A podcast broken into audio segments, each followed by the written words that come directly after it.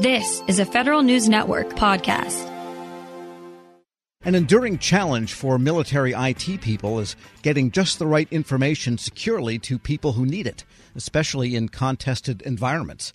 Now, researchers from the Air Force Research Laboratory's Information Directorate think they've got a solution. It's called Robust Information Provisioning Layer, or RIPPLE.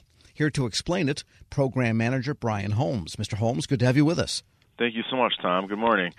I'd just like to start off by thanking you for having me on the show to discuss Ripple and the demonstration of Ripple's capabilities.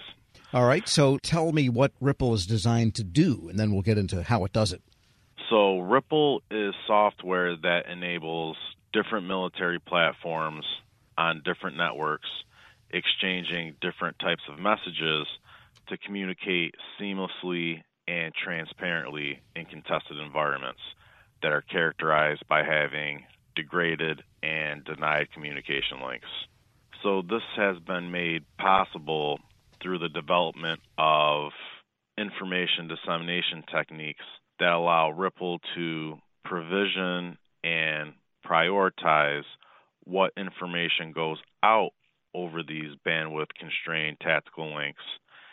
And Ripple can also shape the data going out over those links to meet bandwidth constraints. We also combined advances in artificial intelligence and machine learning to aid in disseminating only the most critical information necessary to execute the mission and only disseminating information that's actually been requested by an end user.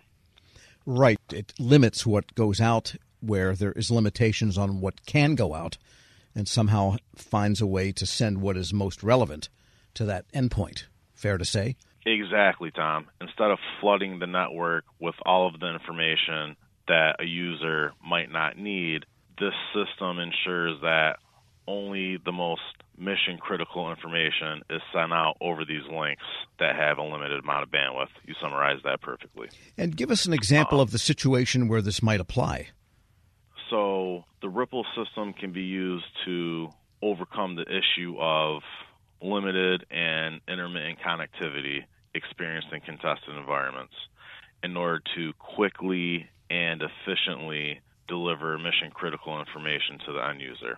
So Ripple can also provide unhindered and protected access to content for all of the participants within a particular network through security mechanisms that we've baked into the system. So the whole purpose of Ripple is to support secure, tactical level, multi domain information distribution and interoperability in support of the Air Force's Combat Cloud Initiative, which is a crucial component of the U.S. Department of Defense's Joint All Domain Command and Control, and also the United States Air Force's Advanced Battle Management System, known as ABMS. All right. Well, let me ask you this How does it happen now, and what does Ripple replace or build on? I mean, how did this information in contested environments, how has it been sent so far?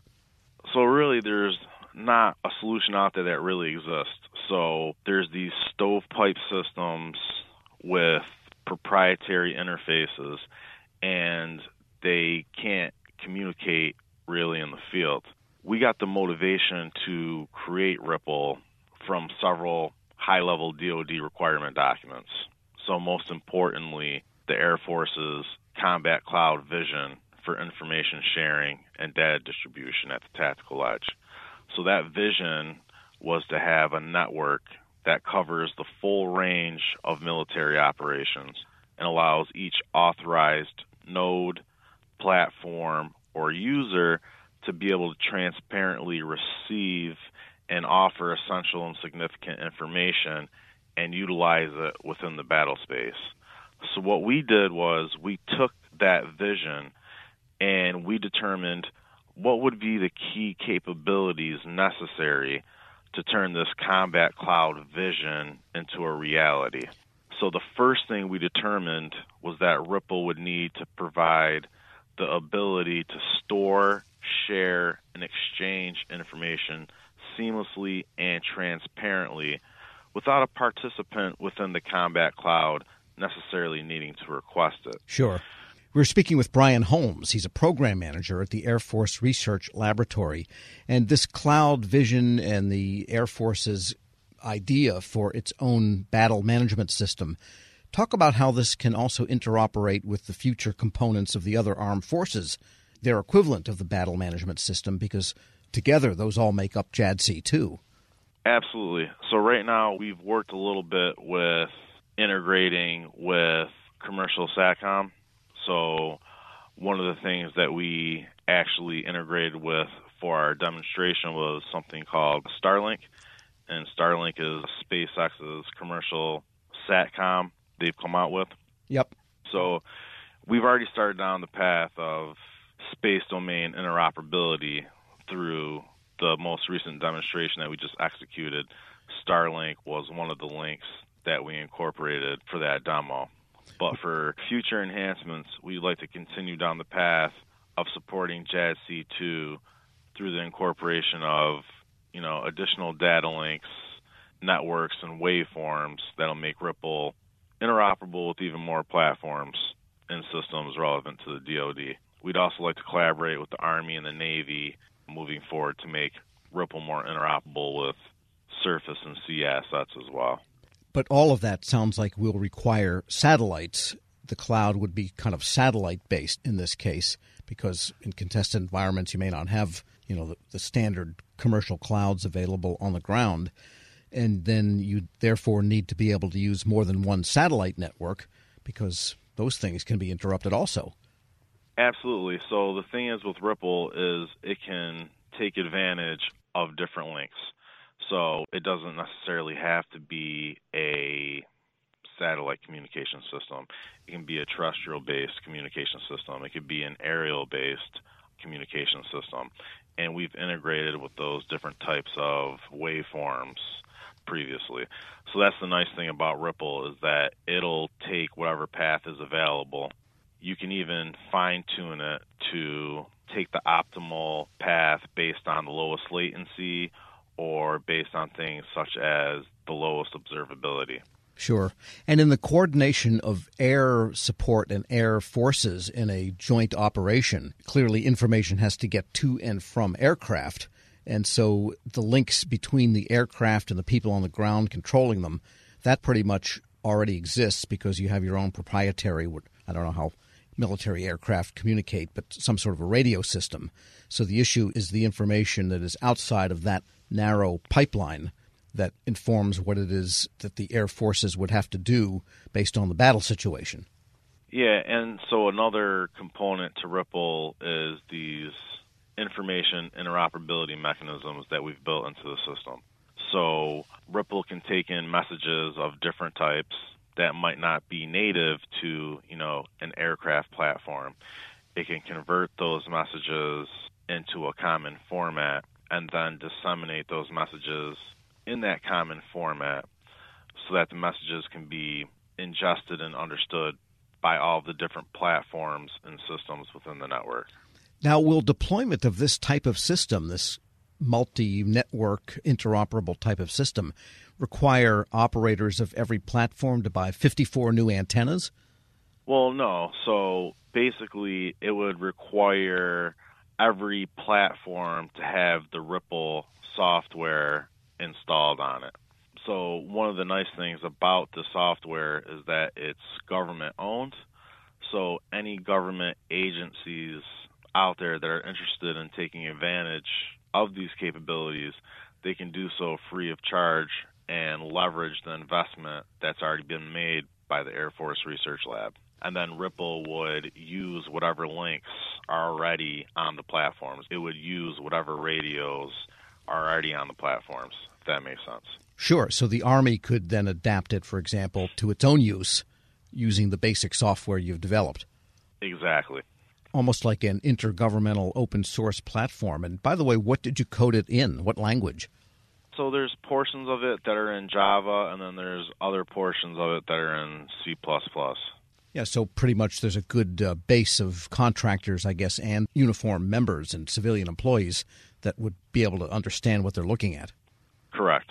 We worked extensively with Raytheon BBN on the Ripple software. So on the government side, we kind of determined what would the capabilities that we would need to develop.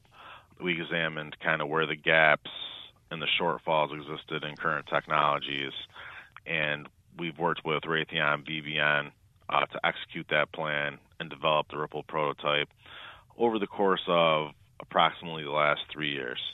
And what comes next? It's in the labs. How does it become operationalized?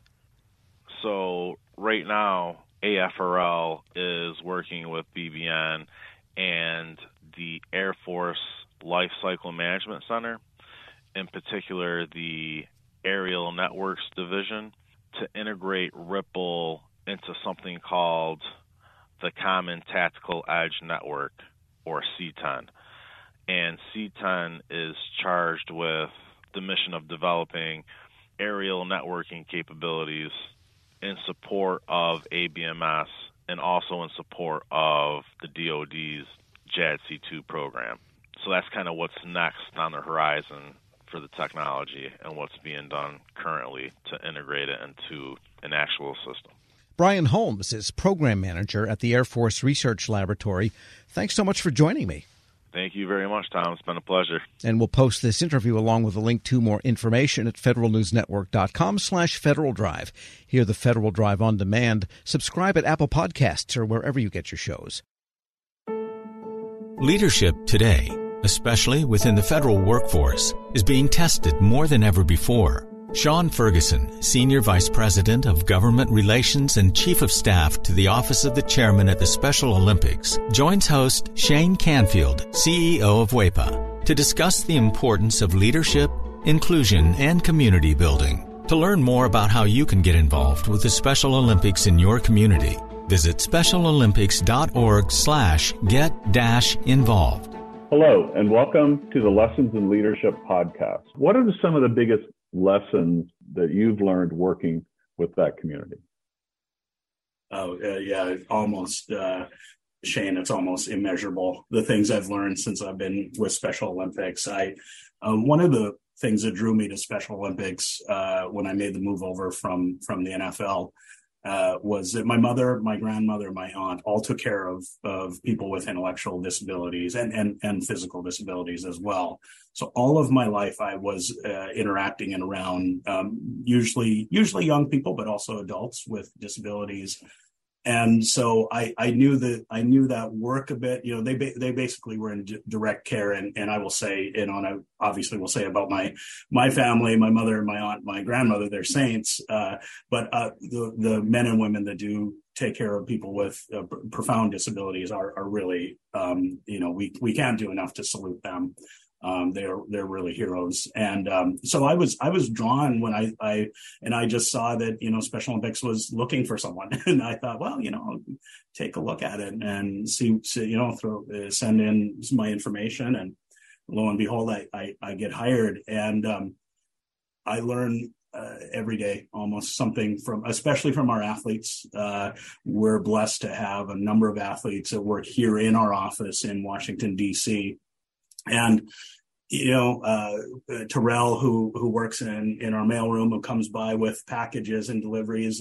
Uh, if you're having a day that's you know getting away from you and you, you, coffee hasn't kicked in, but Terrell comes by, always happy, always enthused, uh, has a has a good story. Like it can just turn a day around for you. And and and you think of I I you know so often when he'll walk away, I'll be like you know whatever was bothering me or whatever is Eh, you know, stressing me out.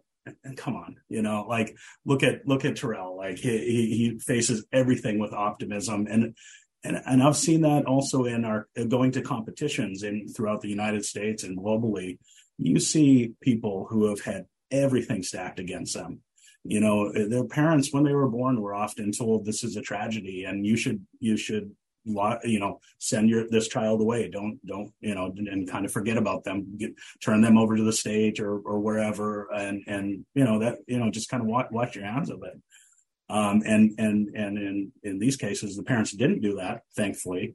Um and but they've still faced enormous challenges you know and but you see them out competing on the basketball courts or the football fields or swimming.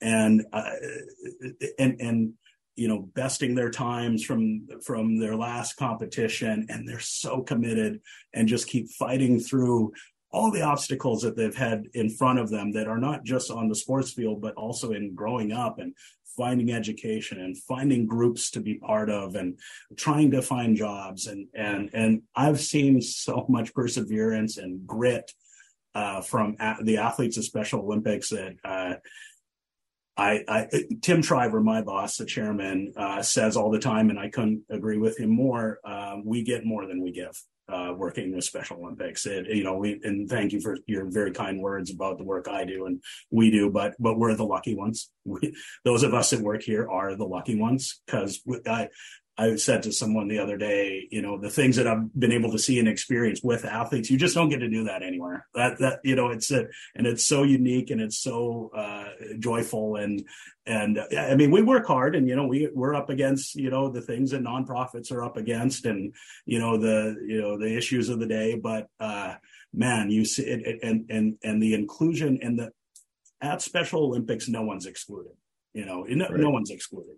Everyone yeah. is equal at Special Olympics. And, you know, in a country that's quite divided on so many lines, politically and uh, socially, uh, economically, race and uh, sexual orientation and whatnot. But you go to Special Olympics and everyone's involved, everyone's welcome, everyone's equal. And I've learned that it's a model for our country and for our world. Uh, I, I just think that that if if people were involved in Special Olympics in experience the power of Special Olympics for themselves, I, I, I can't imagine that won't help our country and help our world um, to experience that true inclusion and acceptance of difference. How, how do we get, how can listeners get involved in Special Olympics?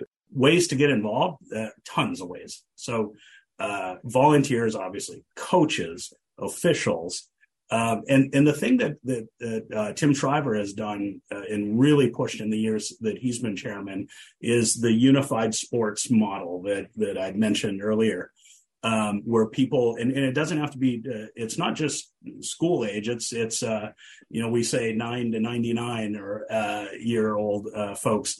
that play on teams, bowl together, golf together, play soccer, basketball together, uh, people with and without intellectual disabilities competing on teams together. Um, and that is, I, I think, when you when you go back to the founding of, our organization, what Mrs. Tri- Mrs. Shriver was trying to do uh, was to to uh, create inclusion opportunities for people with intellectual disabilities.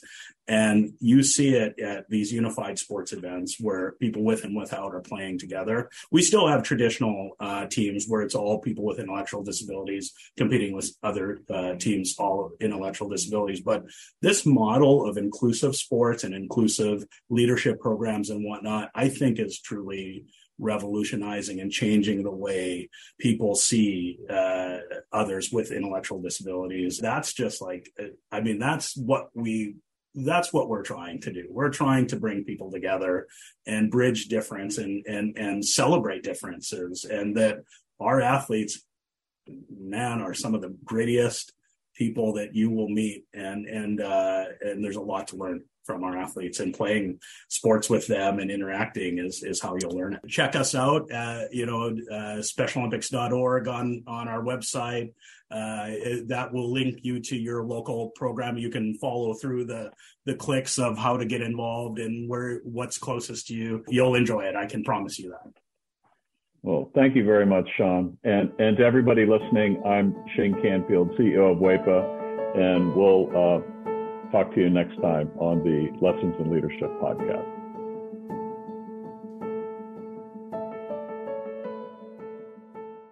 The Angie's list you know and trust is now Angie, and we're so much more than just a list. We still connect you with top local pros and show you ratings and reviews, but now we also let you compare upfront prices on hundreds of projects and book a service instantly we can even handle the rest of your project from start to finish. So remember, Angie's list is now Angie, and we're here to get your job done right. Get started at Angie.com. That's A N G I, or download the app today. The Venture X card from Capital One gives you premium travel benefits perfect for seeing Taylor Swift the Eras Tour, presented by Capital One. Ooh, I do love her. Earn five times miles on flights and 10 times miles on hotels through Capital One Travel. Enjoy your stay in Suite 13. Whoa, 13? That's Taylor's lucky number. The Venture X card from Capital One. What's in your wallet? Terms apply. See CapitalOne.com for details. Start a journey, not a fad. Kick off your fitness journey with up to $500 off Peloton Bike, Bike Plus, or Tread packages. Choose the package that will take your training to the next level with accessories like our cycling shoes, heart rate band, non slip grip dumbbells, and more. Join now and you'll see why 92% of households that start the year with Peloton are still active a year later. All access membership separate. Offer ends January 8th, 2023. Excludes Bike, Bike Plus, and Tread Basics. See additional terms at onepeloton.com.